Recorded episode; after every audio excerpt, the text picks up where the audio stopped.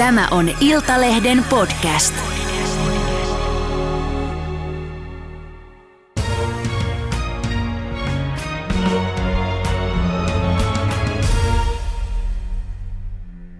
tutkimusjohtaja ja tietoturva-asiantuntija Mikko Hyppönen. Kiitoksia. NATO-keskustelu sen kun kuumenee, ruotsalaislehden mukaan äh, Ruotsikin äh, olisi hakemassa Naton äh, kesäkuun loppuun mennessä, näin kertoo ruotsalaislehti. Ja nythän Venäjän taholta sitten tietenkin odotetaan monenlaisia erilaisia kyber- ja informaatioiskuja. Mitä sä itse ajattelet, mitä kaikkea tässä voisi olla nyt luvassa? Kaikki tätä miettii, että mitä seuraavaksi tapahtuu ja odottavalla mielellä kaikki on, koska todennäköisesti jotain tapahtuu. Ja on jo tapahtunut. Venäjä pelaa korttinsa todella oudosti. Kun ajattelet, miten hyvä ikään kuin Venäjän kybervaikuttamiskyky ja informaatiovaikuttamiskyky oli viimeiset vuodet, viimeiset viisi, melkein kymmenen vuotta. He hyvin tehokkaasti onnistuivat saamaan niin kuin lännen riitelemään keskenään ja länsi oli hyvin hajalla ja nyt sitten viimeisen 49 päivän aikana länsi on tiivistynyt tiukemmin kuin koskaan aikaisemmin. Ja Venäjähän tässä on ajamassa Suomea ja Ruotsia NATOon. Kyllä, kyllä. Mutta tota, jos ajatellaan ihan näitä äh, erilaisia verkkohyökkäyksiä, niin mitä sä itse ajattelet, mikä voisi olla nimenomaan nyt, jos ajatellaan Venäjää, Venäjän suunnalta? äh, mahdollista. Perjantainahan me nähtiin muun muassa se, että juuri ennen kuin Ukrainan presidentin äh, Zelenskin etäpuhe piti alkaa eduskunnassa, joka toki alkoi, niin meidän ulkoministeriö ja puolustusministeriö sivut kaatu. Kyllä, kyllä. Ja kyseessä oli ihan selvä mielipiteen osoitus. Mutta me ei nyt kyllä tiedetä sitä, että oliko se hyökkäys valtiollinen hyökkäys vai harrastelijahyökkäys. Ja tämä on myöskin tulevaisuudessa odotettavissa, että sieltä voi tulla kumpiakin. Eli valtiolliset hyökkäykset, jotka tulee virallisilta tahoilta ja jossa käytetään valtiollista osaamista, eli, eli esimerkiksi voidaan murtautua palveluihin sisään ja aiheuttaa siellä tuhoa tai viedä tietoja – tai sitten näitä harrastelijahyökkäyksiä, jotka yleensä on juuri tämän tyyppisiä kuin nähtiin, eli, eli palvelunestohyökkäyksiä, eli keinotekoisia tietoliikenneruuhkia, joilla voidaan hidastaa ja pysäyttää palveluiden toimintoja. Mm. No mitä tällaiset voisi olla, että, että murtaudutaan järjestelmiin sisään mm. Valtiollisia hyökkäyksiä ja vietäisiin jopa tietoja? Joo, tietojen varastaminen ja vuotaminen on aika tehokas keino vaikuttaa ihmisten mielipiteisiin. Täytyy muistaa, että joku tämmöinen puolustusministeriön verkkosivun kaataminen niin sehän on niin kuin symbolinen temppu, mutta sillä ei ole mitään käytännön vaikutusta. Eihän kukaan normaali kansalainen koskaan käy puolustusministeriön verkkosivuilla. Että se on vain niin ilmoitustaulu ja mm. jos se kaatuu, niin ei se mitään haittaa, mutta se koetaan niin kuin tämmöisenä niin kuin häväistyksenä ja, ja, ja niin kuin tämmöisenä oikein niin kuin konkreettisena hyökkäyksenä. Paljon pahempia tuhoja toki voisi sitä aikaa saada tämmöisillä hyökkäyksillä, jossa, jossa murtaudutaan palveluihin sisään ja vaikka tosiaan tehdään tuhohyökkäyksiä, mikä on se, mitä Ukrainassa on nähty viime, viimeisen kahdeksan vuoden aikana paljon. No näin konkreettisia esimerkkejä. No esimerkkinä on esimerkiksi pankkiverkostoihin tehtyjä hyökkäyksiä, joten takana me uskomme on Venäjän sotilastiedustelu, Ukrainan pankkiverkkoihin tehtyjä tuhohyökkäyksiä, joilla on pyritty tuhoamaan sekä työasemien että palvelimien tietoja yhtä aikaa mahdollisimman laajalti, jotta lopputuloksena kansalaiset ei voisi käyttää pankkipalveluita. Ja tämmöisestä hyökkäyksestä toipuminen saattaa kestää sitten päiviä tai pahimmillaan jopa viikkoja. Mm. No onko tämmöisissä onnistuttu?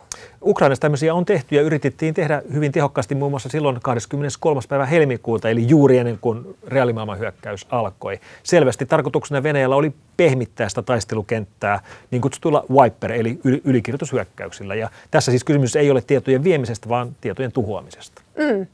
No viime perjantaina myös Nordean tuota säästötileille aika monille asiakkaille kävi niin, kun meni sinne, niin tilit näytti nollaa. Nordea on kertonut, että se oli vain tämmöinen tekninen häiriö. Mitä mm. ajattelet siitä? Joo, no tämän tarkempaa tietoa tästä meillä ei ole, eli pitää toki uskoa sitä, mitä he itse, itse kertoo. Mutta se on kyllä hyvä esimerkki siitä, että miten kaikki on muuttunut dataksi. Raha on dataa. Tietokoneet ohjaa meidän yhteiskuntaa. Tämä muutos on tapahtunut kuitenkin verrattain nopeasti. Että jos me ajatellaan, minkälainen suomalainen yhteiskunta oli 25 vuotta sitten ja minkälainen se on nyt, niin 25 vuotta sitten netin kaatuminen ei olisi vaikuttanut yhtään mihinkään. Nykyään se hyvin tehokkaasti pysäyttää, pysäyttäisi vaikkapa tämän lähetyksen tässä näin, mm. tai meidän rahaliikenteen tai, tai todella monen tehtaan toiminnan. Eli kyllä me ollaan niin kuin hyvin nopeasti menty tämmöiseen uuteen maailmaan, missä kaikki riippuu netistä ja netin toimivuudesta? Mm.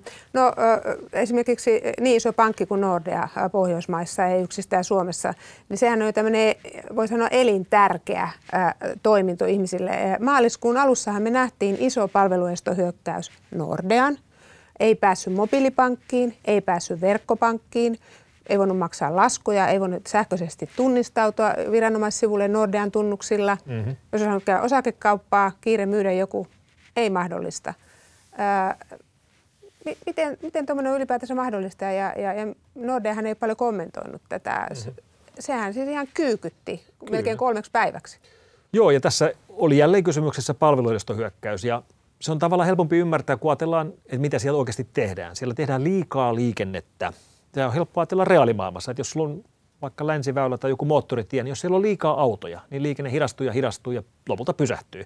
Mutta mitään pysyvää vahinkoa tämmöinen liikenneruuhka ei aikaan saa. No kolme päivää voi olla jo Kyllä, mutta mut sieltä ei siis viety mitään mm. tietoja, siellä ei tuhottu mitään tietoja. Kun se ruuhka laukeaa, niin sen jälkeen kaikki taas toimii loistavasti. Ja se on myöskin helppo ymmärtää siinä mielessä, että, että niin kun palveluilla on joku tietty raja. Että jos sinne vaan tuodaan liikaa liikennettä, niin se lopulta ei kykene hallitsemaan sitä. Ja tämmöisen liikenneruhkan laukaiseminen tuolla verkossa tarkoittaa sitä, että kyetään jotenkin tunnistamaan se haitallinen liikenne tai niin kuin turha liikenne ja poistamaan se sieltä, jotta se oikea liikenne pääsisi läpi. Ja hyökkäjät tietysti yrittää kaikin keinoin estää tätä. Ja kansalaisen kannalta tässä ehkä se niin kuin järkevä huomioitava asia on se, että ei kannata pitää kaikkia munia yhdessä korissa. Nykypäivänä on ihan järkevää, että on olemassa joku varakortti johonkin toiseen pankkiin. Ja vaikka sitä normaalisti ei käyttäskään ikinä, niin sit poikkeustilanteessa se on aika kätevää, että on joku toinen luottokortti johonkin ihan toiseen järjestelmään. Ja näihin tunnistautumisiin mm. liittyen ihan samalla tavalla on tosi fiksua nykypäivänä käyttää mobiilivarmennetta. Kerro meidän katsojille se, mikä on mobiilivarmenne, jolla ei vielä sellaista ole. Mobiilivarmenne on kännykän SIM-kortilla oleva varmistusjärjestelmä, jolla kirjaannutaan palveluihin hyvin samalla tavalla kuin pankkitunnisteella, itse asiassa vähän helpommin kuin pankkitunnisteella, mutta se ei ole mitenkään riippuvainen mistään pankeista. Ja sen saa oman operaattorin kautta. Ja tässä nyt kannattaa samalla sanoa se, että Telialta tämä on ilmainen palvelu, DNAlla ja Elisalla se maksaa, mikä on mm. vähän kypsää, koska olisi tosi mukava suositella kaikille kansalaisille, että hommatkaa mobiilivarmenne. Se on iskun kestävyyden kannalta tosi hyvä systeemi, koska jos pankki on nurin, niin mobiilivarmenne toimii. Jos mobiilivarmenne on nurin, niin luultavasti pankki toimii. Ja mm. sen jälkeen kansalainen pääsee tunnistautumaan palveluihin, kuten kansalaisaloitteeseen tai verottajalle tai tulliin. Niin, tai omakantaan tai Kyllä, kaikki näihin luke, lukemattomiin paikkoihin. Ja onhan se vähän kummaa, että Suomen kansalainen tunnistautuu valtiolle jonkun pankin, ehkä jonkun ulkomaisen pankin kautta. Tämä on vain tämmöinen historian jääne, joka, joka on meillä hyvin yleinen. Mutta mobiilivarmenne on semmoinen, mitä mä kyllä suosittelen. Se on turvallinen ja toimii hyvin. Valitettavasti se ei ole kaikille ilmainen palvelu. Mm. No mitä ajattelet siitä Nordean äh, isosta palveluestohyökkäyksestä ja siitä ajankohdasta, oli maaliskuun alussa, mm-hmm. niin onko siinä ajateltavissa, että se oli jotenkin kytköksissä Ukrainan sotaan? Silloinhan kerättiin tällaista kansalaisadressia NATO-jäsenyydestä ja, ja se mm. vaatii just sähköisen tunnistautumisen, että voi allekirjoittaa. Olen sitä mieltä, että se ehdottomasti liittyy Ukrainan sotaan. En usko, että se liittyy siihen kansalaisaloitteeseen. Uskon enemmänkin, että se liittyy siihen, että päivää tai kahta aikaisemmin sekä Tanska, Ruotsi että Suomi oli ilmoittanut aseavusta Ukrainaan. Ja tämä Nordean palvelusta hyökkäys sehän kohdistui kaikkiin näihin maihin. Eli, eli Nordea Kyllä. oli niin kuin koko Pohjoismaissa nurin. Nordeahan ei ole Suomen suurin pankki, mutta se on Pohjoismaiden suurin Kyllä. pankki. Ja, ja tämä mun mielestä liittyy enemmänkin tähän aseapuun kuin Suomen kansalaisaloitteeseen. Mm. No voidaanko koskaan tietää, saammeko koskaan tietää, ketkä olivat tällaisen palveluistohyökkäyksen takana? Palveluistohyökkäykset tehdään hyökkäysverkoista. Puhutaan tämmöisistä botneteista. Botti tarkoittaa robottia, joka on siis yksittäinen saastunut kone. Ja nykypäivänä nämä hyökkäysverkot yhä yleisemmin ei rakenneta saastuneista tietokoneista, vaan saastuneista kodinkoneista. Eli hyvin tyypillisesti ne hyökkäävät laitteet on esimerkiksi valvontakameroita tai printtereitä tai reitittimiä tai telkkareita. Koska Oikeasti? Ni, kyllä, koska niiden haltuun ottaminen on, on paljon helpompaa kuin oikein tietokoneen. Tietokoneessa on kaiken maailman turvajärjestelmiä ja turvaohjelmistoja ja mm. käyttöjärjestelmät, niissä on aika turvallisia nykyään. Sen sijaan jonkun television nettiyhteyden salasana on yleensä se vakio salasana, jota käyttäjä ei koskaan ajattele ja siellä ei mitään erityistä turvaa ole. Ja niissä on kuitenkin paljon kaistaa ja paljon prosessoritehoa, eli jos sulla on vaikkapa 10 000 saastunutta valvontakameraa, niin niillä saadaan tosi tehokas hyökkäys aikaiseksi.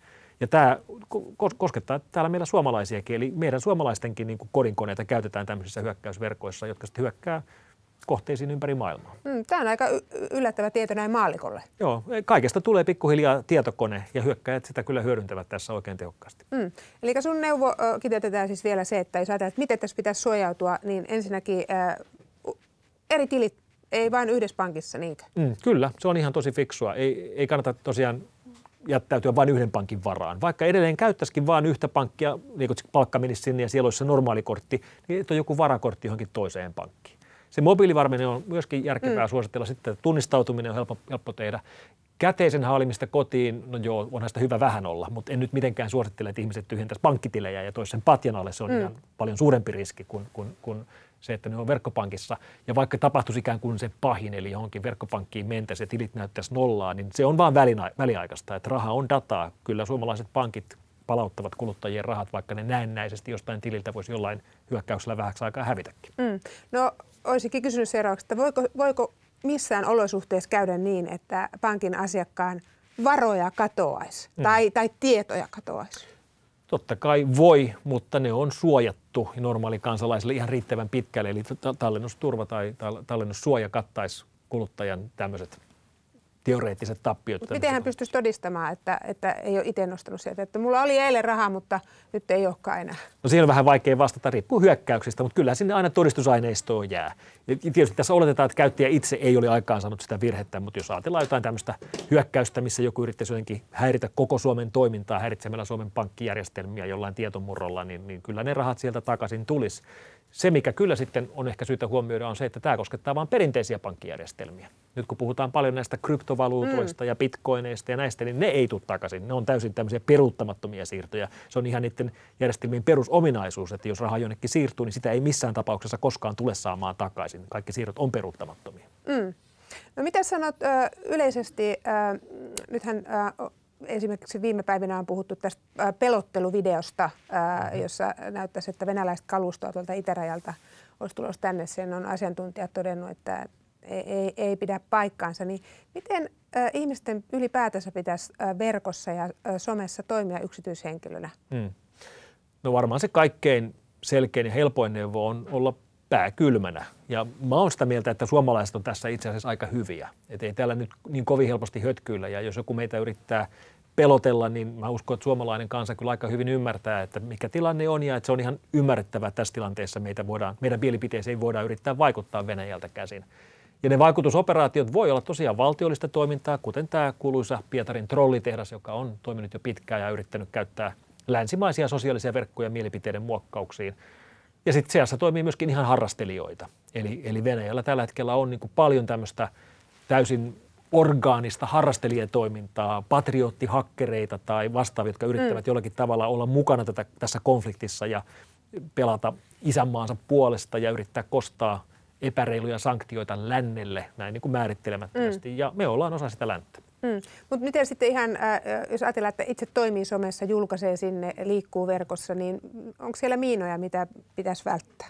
No varmaan ainakin se, että ei kannata jakaa viestejä eteenpäin ennen kuin on ihan varma, että se on oikea viesti eikä joku valeuutinen tai väärennetty viesti tai väärennetty video. Ja tämä on itse asiassa aika paljon helpommin sanottu kuin tehty. Tästä täytyy muistaa, että me eletään niin kuin tämmöistä aikaa, jossa Euroopassa on sota ja me nähdään kaikki meidän omassa sosiaalisessa verkossa niin kuin sotapropagandaa. Ja mä huomaan ihan itsestänikin, että et, et, et kaskas, että tämä propaganda toimii ja vaikuttaa minuun. Kaikkein parhaiten mä huomaan tämän, kun mä niin kun näen Ukraina myönteisiä uutisia. Mm. Vaikka nyt näitä kuuluisia lausahduksia, että Zelenski toteaa, että I don't need a ride, I need ammo, mikä niin kuin minuunkin tuntui heti, että olipa hyvin sanottu ja niin kuin tämä tekisi mieli jakaa kaikille. Mutta sehän itse asiassa ei edes tiedetä, että sanoiko hän oikeasti näin ikinä missään vai oliko, oliko tämä joku joku vaan propagandaheitto tai jos hän sanoikin sen, niin oliko se jonkun PR-ihmisen kirjoittama vai orgaaninen lausunto. Nämä on just semmoisia niin kuin vaikutusmekanismeja, jotka, jotka toimii. Ja se on mielenkiintoista tosiaan, että siellä ei ole pelkästään tämä Venäjän sotapropaganda, joka siellä pyörii. Mm, Ukraina tekee kai. ihan sama. Totta kai, totta kai. No miten sitten, jos ajatellaan äh, ihan tämmöisiä vakoiluohjelmia, mm-hmm. vakoiluohjelmia puhelimien kautta, kännyköiden kautta, äh, mitä, vakoillaanko tavallisia, ns. tavallisia ihmisiä? Riittääkö puhua jostakin, niin ainakin mainoksia rupeaa tulee heti hyvin nopeasti. Joo, kun puhuu jostakin asiasta, niin helpommin huomaa, kun samasta aiheesta tulee mainoksia, mutta yleensä se on vaan sattumaa. Ja silloin, kun se ei ole sattumaa, sanotaan vaikka, että me keskusteltaisiin tässä kalakukoista, mm. ja sitten iltapäivällä tulisi kalakukko mainoksia, niin se ei joudu siitä, että meitä olisi kuunneltu, vaan siitä, että tuossa seinän takana joku toimittaja kuulee meidän keskusteluja ja tulee mieleen kalakukko, ja hän tästä samasta verkosta kuin sinä tekee Google-hakuja kalakukko salasanoilla, minkä jälkeen on mahdollista, että sinä saat kalakukkomainoksia, koska sä oot samassa verkossa. Eli näille usein löytyy sitten joku ihan mm. järkevä selitys. Mutta se on ihan eri ongelma kuin, kuin tämä verkkovakoilu.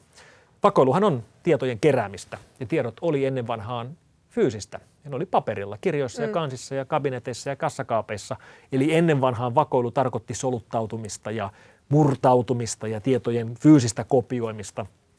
Nykyään tieto on dataa. Se ei ole enää fyysistä, se on mm. virtuaalista. Se on meidän tietokoneilla, se on, on meidän tietoverkoissa.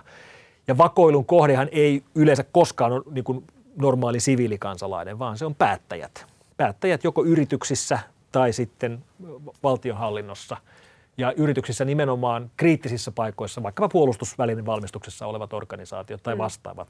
Tai niin, ulkoministeriön äh, henkilöt, ulkomailla mm. diplomaatit. Kyllä, ja siellä on, on nähty, ja, ja tämä kännykkävakoilu on ihan mahdollista, kuten nyt nähtiin, että tänä vuonna ulkoministeriö ilmoitti, että heidän työntekijöidensä, diplomaattiensa kännyköihin on murtauduttu ulkomailla. Mm. Tämä on tehtävissä, mutta se on vaikeaa ja kallista. Tämmöinen hyökkäys maksaa hyökkääjälle, sanotaan nyt satoja tuhansia per uhri. Et, et, Satoja tuhansia per uhri. Kyllä, Joo. eli sillä voi niin kuin vähän suhteuttaa, että et niin kuin koetko, että sinä kansalaisena oot sen väärti, että joku valtio, vaikkapa nyt Venäjä tai joku muu valtio, niin kuin käyttää satoja tuhansia päästäkseen sinun kännykkääsi. Jos tuntuu, että, että tämä on todennäköistä, niin sitten siitä pitää olla huolissaan.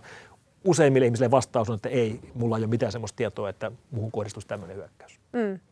No vielä näistä verkkohyökkäyksistä puhuttiin tuossa esimerkiksi pankeista ja muista niin tiedotusvälineistä, niin olisiko se tosiaan mahdollista, että olisikin kuukauden kestävä katkos mm. tai TV, TV-lähetykset lakkaisi tulemasta moneksi viikoksi?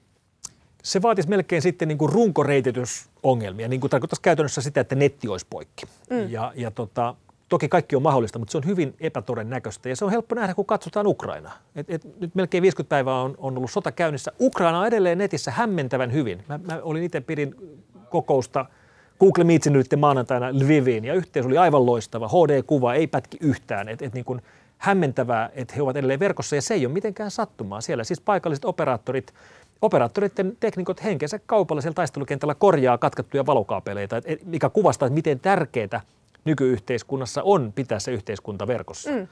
Ja Suomella ehkä se suurin ongelma on se, että valtaosa meidän runkoreiteistä menee tuosta merikaapeleina Saksaan ja, ja Ruotsiin. Ja, ja se tarkoittaa sitä, että poikkeustilanteissa, kriisitilanteissa on erityisen tärkeää, että me, me puolustamme näitä meidän merikaapeliyhteyksiä. Mm. Eli siis valvotaan, sotalaivat pörrää sinne päällä ja katsoo, että sitä ei niitä ankkureilla vedetä poikki. Koska jos, jos ei, ne... ei Irlannista eikä Norjasta. Niin, ja, ja ihan tässä Suomenlahdella, mm. koska siitä, siitä läheltä, jos ne katkaisee, niin Suomi jää sitten saareksi myöskin verkossa. Ja silloin mm. on ihan mahdollista, että niin kuin, tämmöinen niin kuin median jakelu tai järjestelmien toiminta on yleensä kärsisi merkittävästi. Mm, eli mut, niitä pitää vartioida. Kyllä pitää, mutta mut netti on niin iskunkestävä sen takia, että se automaattisesti uudelleen reitittää internetin historiakin lähtee tästä, että mm. alun perin lähdettiin rakentamaan iskunkestävää verkkoa ja sen takia, että jos on mikään reitti, vaikka kuinka monimutkainen, kuinka hidas, niin se paketit automaattisesti menee sitten sitä pitkin. Se vaan tarkoittaa sitä, että me menetetään niin kuin nopeutta ja esimerkiksi joku videostriimi tai videokokoukset tai netti-TV ei olisi enää mahdollista, mutta vaikka tekstipohjainen mm. viestintä kyllä toimii tosi pitkään. Mm. No miten sitten äh, niinkin tärkeä asia kuin sähkö? Jos mm. äh, näetkö mahdollisena sitä, että, että tota Venäjä voisi sabotoida niin, että osasta Suomea tai, tai koko Suomesta valot sammuu? Pidän sitä epätodennäköisenä. En pidä sitä mahdottomana, mutta pidän sitä epätodennäköisenä. Ja tässä helposti tietysti viitataan Ukrainan esimerkkeihin. Uh, Ukrainasta on kahdesti katkaistu sähköt, siis venäläiset kyberhyökkäykset Kyllä. on kahdesti katkaistu sähköt pahimmillaan keskellä talvea sadolta tuhansilta ihmisiltä, mikä on niin kuin helppo ymmärtää, että se ei ole yhtään leikin asia. Ja viimeinen hyökkäys Ukrainan sähköverkkoihin tapahtui viime viikolla, joka epäonnistui, eli ukrainalaiset onnistuivat puolustautumaan sitä vastaan. No se, mitä me tiedetään näistä hyökkäyksistä, niin, niin ne hyökkäykset ei ikinä onnistuisi Suomessa. Siellä siis on, Miksei? Sen takia, että siellä on tultu laitteisiin Windows-haittaohjelmilla operaattoreiden työasemille, jossa niillä operaattoreille, operaattoreille jotka kontrolloi Ukrainan sähköverkkoa, niin ne istuu Windows-työasemalla, johon pystyy lähettämään sähköpostia. He siis lukee sähköpostia samalla laitteella, jolla pystyy operoimaan sähköverkkoa. Suomessa tämä ei toimi näin. Et Suomessa on aika hyvin ymmärretty jo 15 vuotta, 20 vuotta sitten, että niin kuin nämä pitää pitää irti verkkoista tämmöisillä laitteilla, joilla kontrolloidaan operatiivista sähköverkkoa tai vedän sähköverkko kaukojakeluverkkoon, niin sitä ei todellakaan panna internettiin kiinni ja sillä ei tosiaankaan lueta mm. sähköposteja. Eli, eli siellä on kyllä tehty ihan selviä, niin kuin, tai sanotaan, että ehkä, ehkä siellä ei ole suhtauduttu tähän niin vakavasti tai ei ole ymmärretty niitä riskejä samalla tavalla kuin Suomessa se on ymmärretty jo kauan sitten. Ja mä olen sitä mieltä, että Suomessa kyllä niin kuin melkein mihin tahansa maahan verrattuna niin kuin yritysmaailman ymmärrys huoltokriittisistä asioista ja poikkeustilanteista ja siitä, että niin kuin kriisinsietokyky on tärkeää, niin se on aika hyvin täällä kyllä yritysjohdossa ollut aina sisäänleivottuna. Ehkä osittain sen takia, että aika iso osa yritysjohdosta on käynyt varusmiespalveluksen mm. esimerkiksi. Kyllä, kyllä. No Mikko, sanoit tähän loppuun vielä, ä, aloitit sillä, että sanoit, että, että, että kyllä on odotettavissa ja hyvin todennäköistä, että, että Venäjän suunnalta jotakin ilkeilyä tulee. Mm. Niin mitä, mitä sä itse ajattelet, mitä sieltä sitten niin kuin voisi tulla? No vähintäänkin tulee näitä palveluistohyökkäyksiä, mitä nyt on jo nähty, ja ne todennäköisesti on silloin harrastelijoiden tekemiä. Tämmöisiä niin kuin vakavempia iskuja, niin Venäjä tietysti on nyt kovin kiireinen. Niillä on sota käynnissä Ukrainassa, mutta varmasti jos ja kun tämmöinen suuri uutinen tulee, että Ruotsi hakee, Suomi hakee, molemmat hakee NATOon, niin kyllä siihen joku reaktio tulee myöskin valtionjohdon kannalta.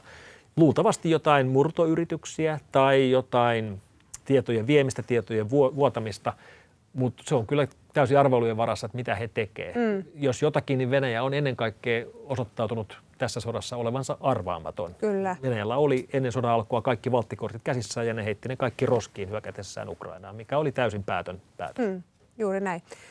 Suur kiitos tästä haastattelusta ja, ja toivotaan, että mitään kamaluksia ei tulisi. Pidetään pää kylmänä. Näin tehdään. Kiitos. Kiitos.